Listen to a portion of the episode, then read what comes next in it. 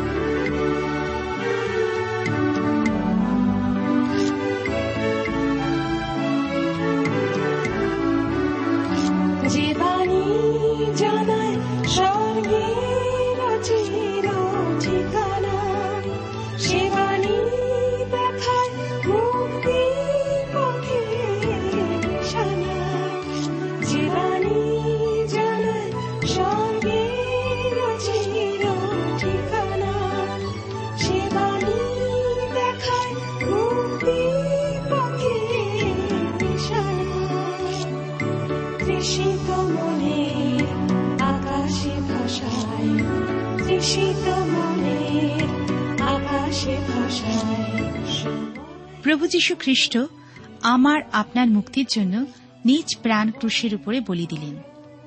আমরা আবার তার মাধ্যমে খ্রিস্টের কাছে আসতে পারি। তিনি ক্রুশের উপর দেখিয়ে দিলেন, তিনি ক্ষমাশীল ঈশ্বর। যদি আমরা বিশ্বাসে তাকে গ্রহণ করি এবং আমাদের পাপের ক্ষমা চাই, তিনি ক্ষমা প্রদান করবেন এবং তার সন্তান করে নেবেন। প্রিয় শ্রোতা বন্ধু, আপনি কি তার আহ্বানে সাড়া দেবেন? শুনুন তাহলে আজকের জীবনবাণীর অনুষ্ঠান।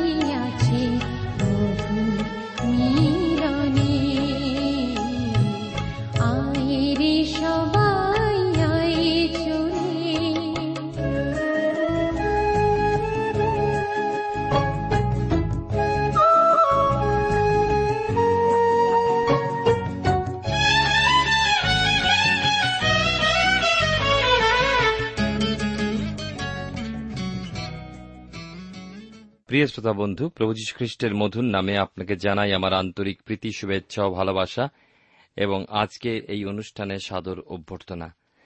জীবনবাণীর অনুষ্ঠানে ধারাবাহিক আলোচনায় আমি আপনাদের কাছে বাইবেলের পুরাতন নিয়মে ইয়বের বিবরণ থেকে আলোচনা করছি।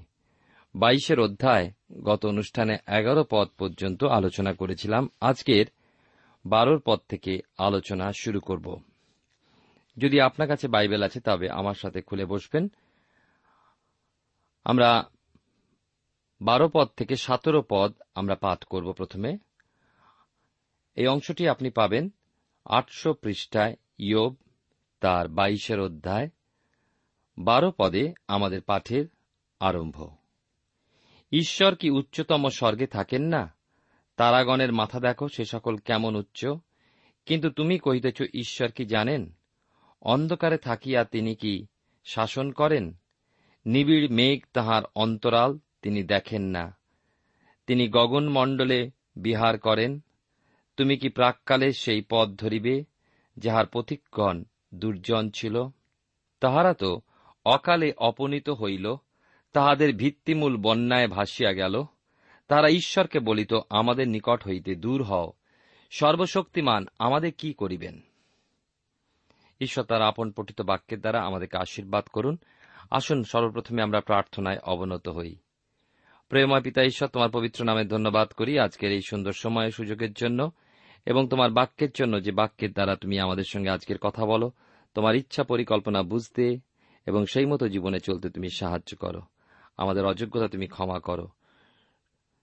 প্রত্যেক শ্রোতা বন্ধুকে আশীর্বাদ করো যেন এই বাক্যের মধ্যে দিয়ে তারাও তোমার আনন্দ, আশীর্বাদ এবং জীবনে প্রভু তোমার ইচ্ছা পরিকল্পনা বুঝতে পারেন। আমাদের দেশকে তুমি আশীর্বাদ করো দেশনাদেরকে আশীর্বাদ করো। ধন্যবাদের সঙ্গে প্রার্থনা, তোমার যিশু নামে চাইলাম, তুমি দয়া করে শ্রবণ ও গ্রাহ্য করো। আমেন।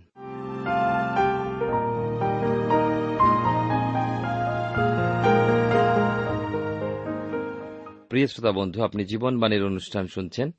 এই অনুষ্ঠানে আমি আপনাদের কাছে ইয়বের বিবরণ তার বাইশের অধ্যায় বারো থেকে সতেরো পদ পাঠ করেছি। আমরা দেখি যে ইলিফস প্রথমেই বলেছিলেন যে তিনি তার অভিজ্ঞতা থেকে কথা বলেন। তিনি যা দেখেন, যা শুনেছেন, যা জেনেছেন, তার থেকে কথা বলেন। ইলিফস এবার প্রাচীনকালের ঘটনার উল্লেখ করলেন। সেই মহা জলপ্লাবন যখন তৎকালীন মানুষ দুষ্ট দুরাচার হয়ে উঠেছিল, তখন ঈশ্বর তাদের মহাবন্যায় ভাসিয়ে দিয়েছিলেন। সেই ঘটনায় দুষ্টদেরই বিনাশ হয়েছিল। সেই সকল লোকেরা বলতো, ঈশ্বর, তুমি আমাদের থেকে দূর হও। আঠারো থেকে কুড়ি পদে দেখি লেখা আছে, তবু তিনি তাহাদের গৃহ উত্তম দ্রব্যে পূর্ণ করিতেন, কিন্তু দুষ্টদের পরামর্শ আমা হইতে দূরবর্তী। ইহা দেখিয়া ধার্মিকগণ আনন্দ করে, নির্দোষ লোকে উহাদিওকে ঠাট্টা করিয়া বলে, সত্যই আমাদের বিপক্ষগণ বিনষ্ট হইয়াছে, অগ্নি উহাদের অবশেষ গ্রাস করিয়াছে। দুষ্টরা যদিও ঈশ্বরকে জানে না, চায় না, তবুও ঈশ্বর তাদের গৃহ উত্তম দ্রব্যে পূর্ণ করেন। শুনতে বড় অদ্ভুত লাগে, তাই নয় কি? এখানে কিন্তু ইলিফস ইয়বকে বুঝাতে চাইছেন যে তুমি দুষ্ট, তবু ঈশ্বর তোমার গৃহ পূর্ণ করে দিয়েছিলেন। একুশ পদে লেখা আছে, বিনয় করি, ঈশ্বরের সহিত পরিচিত হও, শান্তি পাইবে, তাহলে মঙ্গল তোমার কাছে আসিবে। এই পদটা যদিও ইয়বের ক্ষেত্রে খাটে না, কেননা ইয়ব ঈশ্বরের থেকে দূরে সরে যাননি, কিন্তু বিশ্বাসে নির্ভরতায় ঈশ্বরে স্থির ছিলেন। মঙ্গল তোমার কাছে আসিবে বলতে শান্তি শৃঙ্খলা প্রাচুর্য যা ঈশ্বর থেকে পাওয়া যায়। বাইশ তেইশ পদে রয়েছে, তাহার মুখ হইতে ব্যবস্থা গ্রহণ করো, তাহার বাক্য হৃদয় মধ্যে রাখো, সর্বশক্তিমানের প্রতি ফিরিলে তুমি সংগঠিত হইবে। তোমার তাঁবু হইতে অন্যায় দূর করো। একটা প্রবাদ আছে না? যে তেলা মাথায় তেল দেওয়া বা ইংরেজিতে বলা হয় to carry coal to Newcastle অর্থাৎ তেলা মাথায় তেল দেওয়া। সেই অবস্থা এখানে আমরা দেখছি। ইয়োব ঈশ্বর ছাড়া আর কিছু জানেন না। ইরিফস সেই ইয়োবকে বলছেন, ঈশ্বরের মুখ থেকে বাক্য গ্রহণ করো এবং তার বাক্য হৃদয়ের মধ্যে রাখো। আর কি বললেন? যে তোমার মধ্যে থেকে দুষ্টতা দূর করো। চব্বিশ থেকে ২৬ পদে আছে ধুলার মধ্যে কাঞ্চন রাখো। স্রোতমার্গস্থ প্রস্তরসময়ের মধ্যে অফিরের সুবর্ণ রাখো। তাহাতে সর্বশক্তিমানী তোমার কাঞ্চন হইবে, তোমার উজ্জ্বল রৌপ্য স্বরূপ হইবেন। তখন তুমি সর্বশক্তিমানে আমোদ করিবে, ঈশ্বরের প্রতি মুখ তুলিতে পারিবে। ইলিফস ধরে নিয়েছেন যে ইয়োব ঈশ্বরের শত্রু। কিন্তু কার্যত তা নয়। ঈশ্বর ইয়োবকে একজন ধার্মিক বলে স্বীকৃতি দিয়েছেন। এইভাবে ঈশ্বর মানুষের মধ্যেও পাপীকে ঘৃণা করেন না, পাপীর জন্য তার প্রাণ কাঁদে। তাই তো ঈশ্বর তার একজত পুত্রকে দিতে কুণ্ঠা করলেন না। ঈশ্বর চাইলেন পাপি যেন পাপ মুক্ত হয়। সেই একজাত পুত্র বললেন, আমি পথ ও সত্য, জীবন।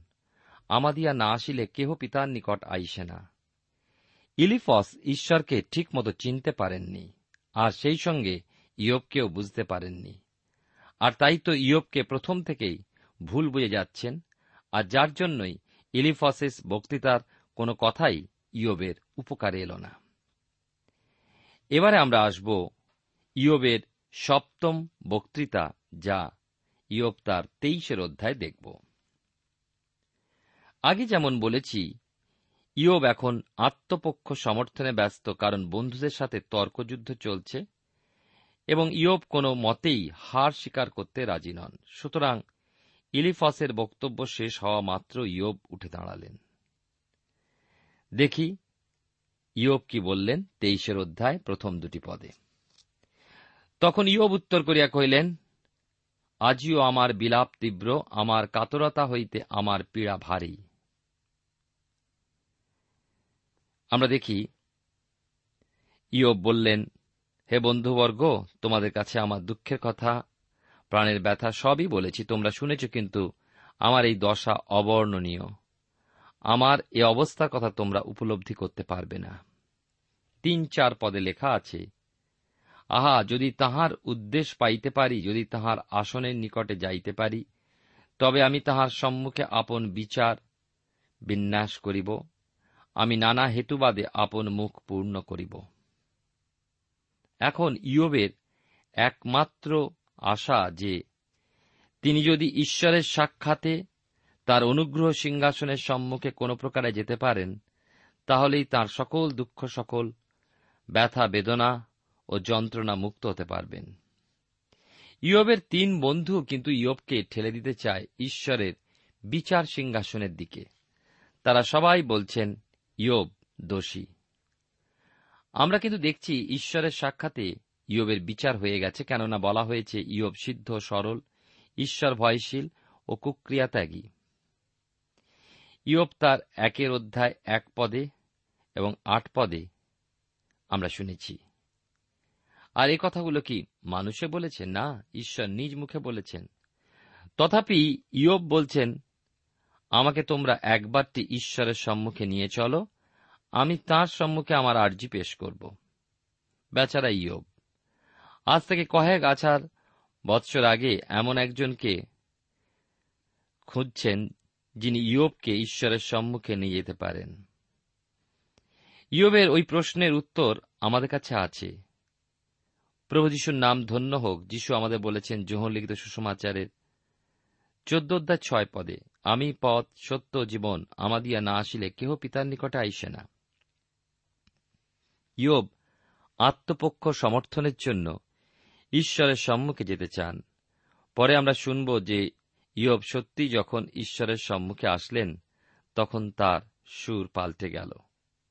পাঁচ পদে দেখি তেইশের অধ্যায় লেখা আছে, তিনি কি কি কথায় উত্তর দিবেন তাহা জানিব তিনি আমাকে কি বলিবেন তাহা বুঝিব।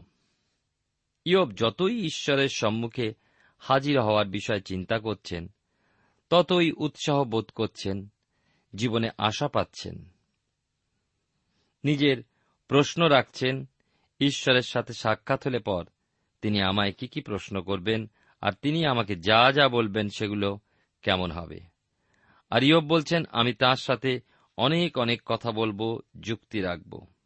প্রিয় শ্রোতা বন্ধু, প্রিয় ভাই বোন একথা সত্যি যে যারা ঈশ্বরের অন্বেষণ করে, তারা তাকে অবশ্যই পায়।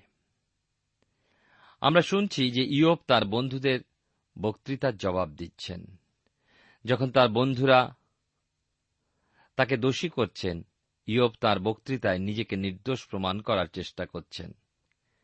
আমরা ইয়বের উত্তর তেইশের অধ্যায় দেখছি, আর ছয় থেকে নয় পদে কথা লেখা আছে তিনি কি আপন মহাপরাক্রমে আমার সহিত উত্তর প্রত্যুত্তর করিবেন? না তিনি আমার প্রতি মনোযোগ করিবেন?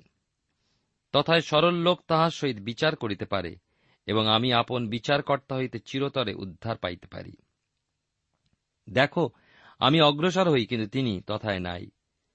পশ্চাৎ দিকে যাই, তাহাকে দেখিতে পাই না। বাম দিকে যাই, যখন তিনি কার্য করেন, কিন্তু তাহার দর্শন পাই না। তিনি দক্ষিণ দিকে আপন আপনাকে গোপন করেন, আমি তাহাকে দেখিতে পাই না। ইয়ব বলছেন যে ঈশ্বর বজ্রনাদের স্বরে তার সাথে কথা বলবেন না? আর আমরা দেখি যে তার সাথে তর্ক বিতর্কও করবেন না ঈশ্বর, কিন্তু তাকে অবহেলাও করবেন না, বরঞ্চ তার প্রতি মনোযোগ করবেন। তিনি বলছেন, মানুষ যতই খোঁজুক, চেষ্টা করুক, ঈশ্বরের দর্শন লাভ করবে না। সামনে গেলে তিনি নেই, পেছনে গেলে তিনি নেই। দক্ষিণে অথবা বামে ঈশ্বরকে নাগালের মধ্যে পাওয়া যায় না। ইয়ব বলছেন, তিনি অনেক চেষ্টা করেছেন, কিন্তু সেসব চেষ্টা বিফল হয়েছে। দশ পদে লেখা তথাচ তিনি আমার অবলম্বিত পদ জানেন, তিনি আমার পরীক্ষা করিলে আমি সুবর্ণের ন্যায় উত্তীর্ণ হইব। ইয়ব বলছেন, ঈশ্বর কিন্তু তার পথ জানেন। তার পরীক্ষা অবশ্যই করছেন, কিন্তু পরীক্ষা শেষ হলে পর তিনি সোনার মতো খাঁটি হবেন। প্রিয় শ্রোতা বন্ধু, প্রিয় ভাই ও বোন, আপনার জীবনে এই প্রকার উপলব্ধি কি কখনো এসেছে? আপনি কি বুঝেছেন যে পরীক্ষার মধ্যে দিয়ে গিয়ে আপনার বিশ্বাসের সূত্র আরও দৃঢ় হয়েছে? এখন হাজার পরীক্ষা আসুক, হাজার ঝড় ঝঞ্ঝা বয়ে যাক, আপনি ভীত হবেন না, ভয় কাঁপবেন না, বরঞ্চ আপনি হৃদয় বিশ্বাসে স্থির থাকবেন। তেইশের অধ্যায় এগারো বারো পদ আমরা পাই। আটশো এক পৃষ্ঠায়, আমার পদ তাহার পদচিহ্ন ধরিয়া চলিয়াছে, তাহার পথে রইয়াছে। রইয়াছি, বিপদগামী হই নাই। তাহার অষ্টনির্গত আজ্ঞা হইতে আমি পরাণমুখ হই নাই। আমার প্রয়োজনীয় যাহা, তদাপেক্ষা তাহার মুখের বাক্য। সঞ্চয় করিয়াছি। এ পদগুলো থেকে একটা বিষয় স্পষ্ট হয় যে ইয়ব ঈশ্বরের বাক্য অনুসরণ করে চলতেন। তবে তৎকালে এখনকার মতো লিখিত পুস্তক তো ছিল না, বা কোন রকম বাইবেল স্কুলও ছিল না। সাধারণত স্মৃতি, শ্রুতি, অভিজ্ঞতা থেকে তারা সকল কিছু লিখতেন, অধ্যয়ন করতেন। তবে চিত্রলিপি ও চিহ্নলিপিও ছিল না, তা নয়। তবে একটা বিষয় সর্বকালে আছে, সেটা হচ্ছে সকল কিছু পাঠের মধ্যে দিয়ে পরিষ্কারভাবে বোঝা যায় না। ধ্যান ও দর্শনের মধ্যে দিয়ে মানুষের কাছে প্রকাশিত হয় এবং আমাদের হৃদয়ে যে সকল বিষয় উপলব্ধি করতে পারি না, নিজ বুদ্ধিতে বুঝতে পারি না, একমাত্র পবিত্র আত্মার সাহায্যে সেই সকল বিষয় আমাদের কাছে পরিষ্কার হয়ে যায়। একসময় শাস্ত্রের কোনো একটা বিষয় আমার কাছে পরিষ্কার হচ্ছিল না। অনেক পুস্তক খুঁজলাম, কিন্তু আমার মনের মতো ব্যাখ্যা পাইনি। একদিন কোনো এক ধর্মভীরু লোক আমার সঙ্গে অন্য কোনো একটা সাধারণ বিষয় আলোচনা করছিলেন এবং তার একটা সাধারণ কথা আমার কানে লাগল। আমি সেই কথা একটু গভীরভাবে চিন্তা করতে গিয়ে দেখলাম যে এতদিন যে বিষয়টা খুঁজছিলাম, তার সন্ধান পেলাম। হ্যাঁ ওই ব্যক্তির অভিজ্ঞতা আমার শিক্ষার বিষয় হয়ে উঠল। তেইশের অধ্যায় তেরো থেকে সতেরো পদে লেখা আছে, কিন্তু তিনি একাগ্রচিত্ত কে তাহাকে ফিরাইতে পারে? তিনি যাহা ইচ্ছা তাহাই করেন, তিনি আমার জন্য যাহা নিরূপিত তাহা সফল করেন, এবং এইরূপ অনেক কর্ম তাহার কাছে রইয়াছে এই কারণ আমি তাহার সাক্ষাতে বিহব্বল হই। যখন বিবেচনা করি, তাহা হইতে ভীত হই। ঈশ্বরী আমার হৃদয় মূর্ছিত করিয়াছেন সর্বশক্তিমান আমাকে বিহব্বল করিয়াছেন, কারণ আমি অন্ধকার প্রযুক্ত অবসন্ন হইয়াছি এমন নয়। ঘোর অন্ধকারে আমার মুখ আচ্ছন্ন বলিয়া নয়। ইয়বের চিন্তাধারা আমাদের দৃষ্টি অন্যদিকে ফেরায়। এ যাবৎ তিনি বলেছিলেন যে, আমি যদি কোনো প্রকার ঈশ্বরের সান্নিধ্যে পৌঁছাতে পারতাম আমার মনোব্যথার কথা তার কাছে বলতাম, কিন্তু এখন তিনি অন্য কথা বলছেন। ইয়বের চিন্তাধারা এই যে ঈশ্বর তার সকল দশার বিষয় পূর্ব হতে স্থির করে রেখেছেন, তার পরিকল্পনা থেকে কে তাকে ফেরাতে পারবে? ঈশ্বরের যা ইচ্ছা তিনি তাই করেন। সুতরাং ইয়ব বলছেন যে ঈশ্বর তার জন্য যা চিন্তা করেছেন তাই হচ্ছে। এখন ইয়ব বলছেন আমি যখন এ সকল বিষয় চিন্তা করি বিহব্বল হয়ে পড়ি। তার সকল কর্মের কথা চিন্তা করলে ভয় হয়। ইয়ব আরও বলছেন যে, তাঁর চারিদিকে বিপদ, যাতনা, দুঃখরূপ অন্ধকার জমে আছে। কিন্তু সেই জন্য ইয়ব দুঃখিত নয়, ভীত নয়। কিন্তু ইয়ব ঐশ্বরের মাঝে যে অন্ধকার জমে উঠেছে, সেই অন্ধকারই তাঁকে বিব্রত করেছে। মনে হচ্ছে তিনি ঈশ্বরের পবিত্রতা থেকে বিচ্ছিন্ন হয়েছেন। প্রিয় শ্রোতা বন্ধু, প্রিয় ভাই বোন, আপনি জীবনবাণীর অনুষ্ঠান শুনছেন আর এই অনুষ্ঠানে আমি আপনাদের কাছে ইয়বের বিবরণ থেকে আলোচনা করছি। এখন আমরা তেইশের অধ্যায় শেষ করে চব্বিশের অধ্যায় আসব। ইয়বের আরও চিন্তা। ইলিফস ইয়বকে চ্যালেঞ্জ দিয়ে বলেছিলেন, ইয়ব, তুমি তোমার ঈশ্বরের সঙ্গে মিলিত হও।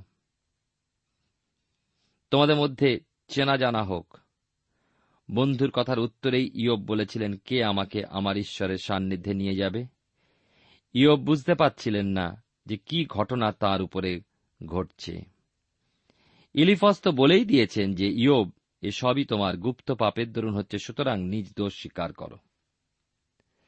চব্বিশের অধ্যায় আমরা দেখি, প্রথম দুটি পদে এই কথা লেখা আছে, সর্বশক্তিমান হইতে কেন সময় নিরূপিত হয় না? যাহারা তাহাকে জানে, তাহারা কেন তাহার দিন দেখিতে পায় না? কেহ কেউ ভূমির আলি সরাইয়া দেয়, তাহারা বলে, মেষপাল হরণ করিয়া চড়ায়। আমরা দেখি যে এখন ইয়োপ সাধারণ মানুষের মধ্যে যেসব পাপ সহজে সাধিত হয়, সেই সব পাপের উল্লেখ করলেন। যেমন অসাধুতা।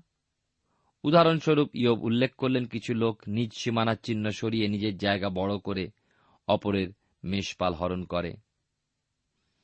তিন চার পদে লেখা আছে, তাহারা পিতৃহীন দিগের গর্ধপ লইয়া যায় তারা বিধবার গরু বন্ধক রাখে, তাহারা দরিদ্রদেরকে পথ হইতে তাড়াইয়া দেয়, দেশের দিনহীনেরা একেবারে লুকাইয়া থাকে। এখানে আর এক দল অসাধুর কথা বলছেন, যারা অনাথদের সম্পদ লুট করে বিধবাদের ঠকায় দরিদ্রদের তাড়িয়ে দেয়। পাঁচ থেকে আট পদে লেখা আছে, দেখো প্রান্তরস্থ বনগর্ধব সকলের ন্যায় তাহারা নিজ কর্মে গিয়া গ্রাসের অন্বেষণ করে। জঙ্গল তাহাদের সন্তানদের জন্য খাদ্য যোগায়, তাহারা ক্ষেত্র, ক্ষেত্রে উহার পশুভক্ষ শস্য ছেদন করে, দুর্জনের দ্রাক্ষাক্ষেত্র অবশিষ্ট ফল চয়ন করে, বস্ত্রাভাবে উলঙ্গ হইয়া রাত্রি যাপন করে, শীতকালে তাহাদের আচ্ছাদন মাত্র থাকে না, তাহারা পর্বতের বৃষ্টিতে ভিজে আশ্রয় না থাকায় শৈলের স্মরণ লয়। ইয়োবের অতি গভীর তত্ত্ব কথায় যে বন্ধুদের জবাব দিচ্ছেন। তিনি ওই অঞ্চলের আদিবাসীদের বিষয় বললেন, যাদের উন্নত শ্রেণির লোকেরা প্রান্তরে জঙ্গলে তাড়িয়ে দিয়ে আদিবাসীদের সকল কিছু লুট করেছে আর তাড়িত লোক পশুর খাদ্যে নির্ভর করে চলেছে। নয় থেকে আঠারো পদে লেখা আছে, কেহ কেহ পিতৃহীন দিওয়াকে মাতার স্তন হইতে কাড়িয়া লয়। দরিদ্রের সামগ্রী বন্ধক রাখে, তাই উহারা বস্ত্রাভাবে উলঙ্গ হইয়া বেড়ায়, ক্ষুদিত হইয়া শস্যের আটি বহন করে। ইহারা উহাদের প্রাচীরের ভিতরে তৈল প্রস্তুত করে। দ্রাক্ষা মর্দন করিয়া তৃষ্ণার্ত হয়। লোকাকীর্ণ নগর মধ্যে লোকেরা কোঁকায়, আহত লোকের প্রাণ চিৎকার করে, তথাপি ঈশ্বর, এই দোষে মনোযোগ করেন না। তাহারা আলোক বিদ্রোহীদের দলভুক্ত, তাহারা তাহার গতি জানে না, তাহারা তার পথে থাকে না। রাত্রি প্রভাতে হত্যাকারী ওঠে, দুঃখী ও দিনহীনকে মারিয়া ফেলে। রাত্রিকালী সে চোরের সমান হয়। পারদারিকের চক্ষু ও সন্ধ্যাকালের অপেক্ষা করে। সে বলে, কাহারও চক্ষু আমাকে দেখিতে পাইবে না, আর সে আপন মুখ আচ্ছাদন করে। আরও লেখা আছে এখানে তাহারা অন্ধকারে লোকের গৃহে শীত কাটে, দিনমানে তাহারা লুক্কায়ু থাকে, তাহারা দীপ্তি জানে না। প্রাতকালে তাহাদের সকলের পক্ষে মৃত্যুচ্ছায়ার ন্যায় কারণ তাহারা মৃত্যুচ্ছায়া ভয়ানকতা জানে। এইরূপ লোক স্রোতের বেগে চালিত তৃণস্বরূপ, দেশে তাহাদের অধিকার সাবগ্রস্ত হয়। তাহারা আর দ্রাক্ষাক্ষেত্রে পথে বিহার করে না। দেখি, অর্ধ উলঙ্ঘ দাসদের কথা ইয়ব বর্ণনা করছেন। তিনি বলছেন, ওই সকল লোকদের উন্নত লোকেরা কত হীন চোখে দেখে। ওই লোকগুলো আতপেটা খেয়ে কাজ করে, যথেষ্ট বেতনও পায় না কেননা বেতনে তাদের ঠকানো হয়। প্রাচুর্যের মধ্যেও তারা কোনো ন্যায্য অংশ পায় না। ইয়োব পাপী অত্যাচারীদের কথাই বলছেন। ওই সকল দরিদ্রদের উপর ধনী ব্যক্তিরা ভীষণ অত্যাচার করে। ওই সকল ব্যক্তিদের বিষয়ে বলছেন যে তারা জলের পানার মতো। বন্যা যখন আসে, পুকুরের পানা যেমন ভেসে যায়, তারাও ওইভাবে ভেসে যাবে, তাদের আর কেউ চিনবে না। চব্বিশের অধ্যায়, উনিশ পদে লেখা আছে, অনাবৃষ্টি ও গ্রীষ্ম যেমন হিমানি, জলকে পাতাল, তেমনি পাপীদিগকে হরণ করে। গর্ব তাহাদেরকে ভুলিয়া যাইবে, তাহারা কীটের সুস্বাদু ভক্ষ হইবে তাহারা কাহারও স্মরণে থাকিবে না, বৃক্ষের মতো অন্যায় ভাঙিয়া পড়িবে। একুশ পদ থেকে লেগে সে নিঃসন্তান বন্ধা স্ত্রীকে গ্রাস করে, সে বিধবার প্রতি সৌজন্য প্রকাশ করে না। ঈশ্বর শক্তি দ্বারা পরাক্রমী দিগকে আকর্ষণ করেন, তিনি উঠিলেও কাহারও জীবনের আশা থাকে না। তিনি কাহাকে আশ্রয় দিলে সে নির্ভয় থাকে, কিন্তু তাহাদের পথে তাহার দৃষ্টি থাকে। তাহারা উচ্চ হয়, ক্ষণকাল গেলে তাহারা নাই। তাহারা নত হয়, অন্য সকলের ন্যায় অপনীত হয়। শস্যের শিশাগ্রের ন্যায় ছিন্ন হয়। যদি এরূপ না হয়, কে আমাকে মিথ্যাবাদী করিবে? কে আমার কথা নিরর্থক বলিয়া দেখাইবে? ইয়োব, তাঁর রোগ যাতনার মাঝে বসে লক্ষ্য করছেন যে পাপী লোক মারা গেল, তার কবরও হল। এই জীবনে সে কোনো কষ্ট পেল না, তার কোনো সাজাও হল না। দেখে মনে হয়, ওই পাপী লোকটি কি অনুগ্রহ লাভ করল, বিশেষ সুযোগ পেল? এই চিন্তা আমাদেরও সময় সময় হয়। ইয়ব বলছেন, এসব আমি কিছুই যেন বুঝতে পারছি না। কিন্তু সাধারণ মানুষের সঙ্গে ইয়বের পার্থক্য কোথায়? আমরা দেখি যে ইয়ব দেখেছেন, শুনেছেন যে তার বন্ধুরা কেউই তাকে ভালো বলেননি। সবাই বলেছেন, তিনি দোষী ও পাপী। পাপী তো বটেই, কিন্তু তার উপরে ইয়ব পাপ লুকিয়ে রেখেছেন। ইয়ব মানুষকে অন্যায়ের মধ্যে দিয়ে উন্নত হতে দেখেছেন। আবার দেখেছেন যে ওই সকল উন্নত ব্যক্তি কোথায় মিলিয়ে গেছে, যাকে লোকে আর স্মরণে আনে না। ঈশ্বর পরাক্রমীদের ও আকর্ষণ করেন, কেননা তিনি হাত বাড়ালে আর তারা নেই। ইয়ব তার বন্ধুদের বোঝাতে চাইছেন যে দুষ্টদের মরণের সাথে তার ওই দুঃখভোগের কোনই সম্পর্ক নেই। প্রিয় শ্রোতা বন্ধু, আমরা আগামী অনুষ্ঠানে আরও আলোচনা করব ঈশ্বর আপনার জীবনে মঙ্গল করুন। চিন্তা করিস কেন? ব্যথিত মনে মিছে শুধু কেঁদে মরিস সঙ্গোপনে। আছে মুক্তিদাতা। প্রিয় শ্রোতা বন্ধু এতক্ষণ শুনলেন বাইবেল থেকে জীবনবাণীর আজকের আলোচনা। আমাদের অনুষ্ঠান কেমন লাগল? যদি এই বিষয়ে আপনি আরও কিছু জানতে চান এবং আপনার যদি বাইবেল না থাকে, তাহলে বাইবেল ছাড়া এই অনুষ্ঠান আপনি কেমনভাবে বুঝতে পারছেন? আমাদের ঠিকানায় শীঘ্রই লিখে জানান। আমরা খুব খুশি হব যদি আপনি চিঠির সাহায্যে বা ফোনে এস এম এস এ অথবা ইমেলের সাহায্যে আমাদের সাথে যোগাযোগ করেন। আমাদের ঠিকানা হল Jibonbani, T W R India, post box number এক ছয় নয় দুই পাঁচ, কলকাতা, সাত লক্ষ চৌত্রিশ। আবার বলছি, Jibonbani, T W R India, post box number এক ছয় নয় দুই পাঁচ, কলকাতা, সাত শূন্য শূন্য শূন্য তিন চার।